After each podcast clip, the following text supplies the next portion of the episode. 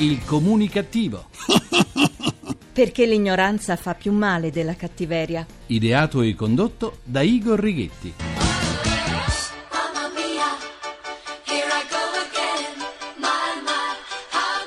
Buona comunicazione Italia, mamma mia, dal vostro comunicativo di fiducia Igor Righetti, bentornati alla nostra terapia radiofonica di gruppo senza glutine, emissioni 0, numero 2073 con il 73 col 3, undicesimo anno di programmazione. Mal comune, mezzo gaudio, così recita un vecchio detto popolare e la realtà delle cose gli dà ragione anche oggi. Mi ero proprio abbattuto, sì, mi ero proprio abbattuto nel sentire ogni giorno del calendario la solita filastrocca di disfattisti che non perdono occasione per enumerare le nostre manchevolezze, i nostri errori, i nostri deficit, anche mentali. E ora, viva Dio, si scopre che anche nei paesi ritenuti più progrediti accadono le stesse cose che succedono qui e anche di peggio. Che bello, che bello quanto ossigeno è entrato nei polmoni nel leggere la rivolta dei sorveglianti del celebre museo del Louvre, nella celeberrima Parigi. Due entità che messe insieme hanno costituito finora il massimo dell'arte, della cultura, della storia e della bellezza.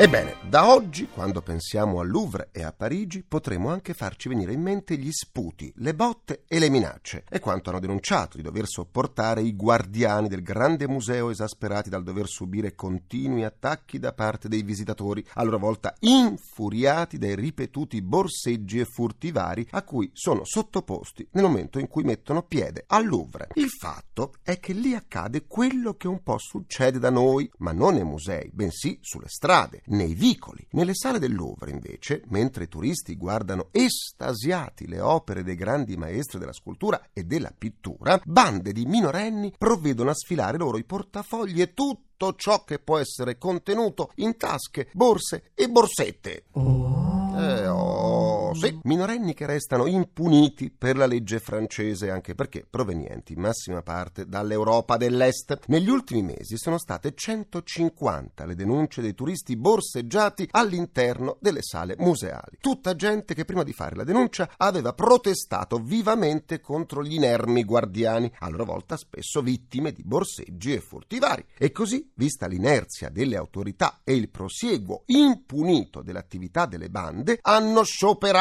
200 sorveglianti hanno incrociato le braccia. Sciopero a oltranza, hanno detto, fin tanto che non vengono date loro precise garanzie di sicurezza. E se ne sono andati a casa. E hanno fatto bene, perché la reazione delle migliaia di visitatori davanti alle porte chiuse del museo è stata forse superiore a quella dei pur imbestialiti derubati. Sembra che la manifestazione abbia subito avuto una risposta da parte del ministro della cultura e di quello degli interni. È stato accordato un numero di poliziotti molto consistente a rinforzo e tutela dei 470 guardiani presenti in media ogni giorno al Louvre. Ma questa storia porta alla luce quanto la società sia cambiata profondamente, anche laddove tutto appare mutato, fermo nel tempo, come sono le sale di un museo, da sempre luogo dove regna il silenzio. Invece no, invece no, non più. Ora il silenzio viene squarciato dalle urla dei derubati e da quelle dei guardiani, un campo di battaglia sotto gli occhi attoniti della Gioconda e della Venere di Milo.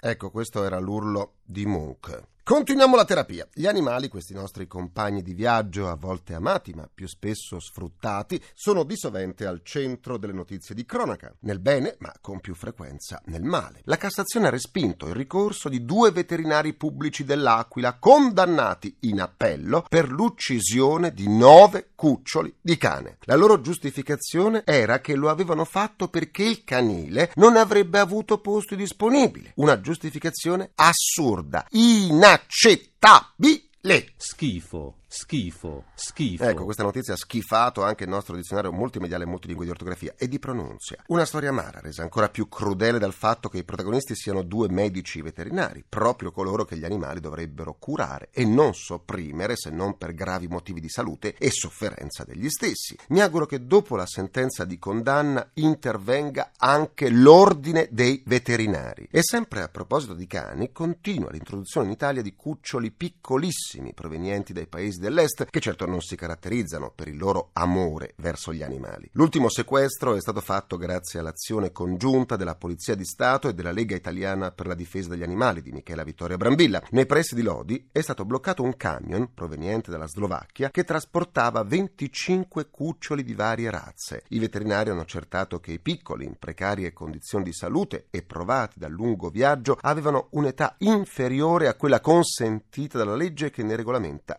l'importazione. L'Italia sta diventando una meta abituale per il traffico dei cuccioli dall'est, un reato che si regge sui tanti che in Italia lucrano su questo indegno e disumano commercio di vite, che oltretutto porta dolore anche alle famiglie che li acquistano, perché dopo poco tempo li vedono in gran parte morire. Ho raccontato due episodi, da una parte veterinari pubblici che sopprimono cuccioli senza padrone e dall'altra trafficanti di cuccioli. La domanda viene spontanea. Perché non si prendono con più frequenza i cuccioli dai canili anziché acquistarli pagando cifre consistenti e poi vederli morire poco dopo? Scriveva Ennio Flaiano. La stupidità ha fatto progressi enormi. Grazie ai mezzi di comunicazione non è nemmeno più la stessa. Si nutre di altri miti, si vende moltissimo, ha ridicolizzato il buonsenso, spande il terrore intorno a sé. Come dargli torto? E son parole sante, e son parole... E sono parole sante, sì. Per riascoltare le sedute del comunicativo andate sul sito ilcomunicativo.rai.it dove potrete anche scaricarle in podcast e sentirle in caso di alluce valgo perché io valgo. Come sempre vi aspetto pure sulla pagina Facebook del comunicativo facebook.com slash il comunicativo. Continuiamo la terapia soffermandoci sull'informazione attraverso i social network. I social network di cui Twitter è l'esempio più nuovo intervengono e trasformano qualunque realtà sociale e politica. Anche Papa Benedetto XVI lanciò il suo primo tweet, ovvero cinguettio. La società americana che studia l'online ha calcolato che i leader mondiali dotati di un account su Twitter sono ben 129. In testa a tutti per numero di sostenitori c'è Barack Obama. E poi ecco il premier russo, la presidentessa del Brasile, il presidente turco, la regina di Giordania e via così con un'altra decina di nomi. Quindi c'è Beppe Grillo, primo assoluto in Italia. I grandi movimenti sociali nati su internet hanno invaso le piazze del mondo,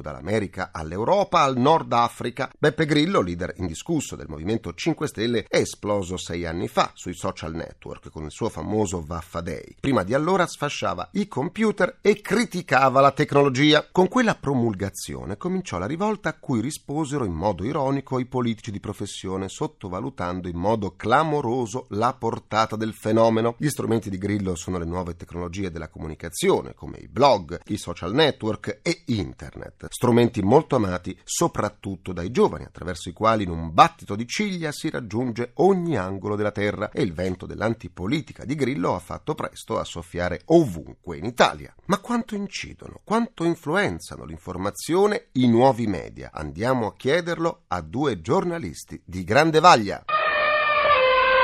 La nostra mascotte precario, con il suo barrito, annuncia l'ingresso della responsabile della redazione di Roma del settimanale Panorama, Emanuela Fiorentino. Buona comunicazione, Emanuela! Buona comunicazione a tutti. Quanto è importante per un giornalista aprire un account su Twitter? È importantissimo, fondamentale, perché quando c'è un evento notturno, come è stato per esempio il terremoto dell'Emilia, le agenzie Sì. non funzionano, se tu ti colleghi a Twitter puoi capire immediatamente quello che sta succedendo. Oppure penso alle rivoluzioni nei paesi arabi, dove non ci sono canali ufficiali di comunicazione e attraverso Twitter puoi riuscire a scoprire tante cose. Poi a me non piace il lato di Twitter eh, dell'autoesporsi, di twittare, di entrare in competizione e quindi io uso Twitter esclusivamente come mezzo esplorativo. Come valuti l'affidabilità di una notizia ricevuta da utenti spesso sconosciuti e nascosti da un nickname? Ma eh, il nickname eh, per me eh, deve essere sempre ritenuto inaffidabile, a meno che ecco, tu non possa risalire leggendo tweet dopo tweet a chi c'è dietro questo nickname. Può esserci anche un blogger conosciuto, intelligente, che comunica diciamo in segreto per motivi di sicurezza. E per me è sempre da verificare,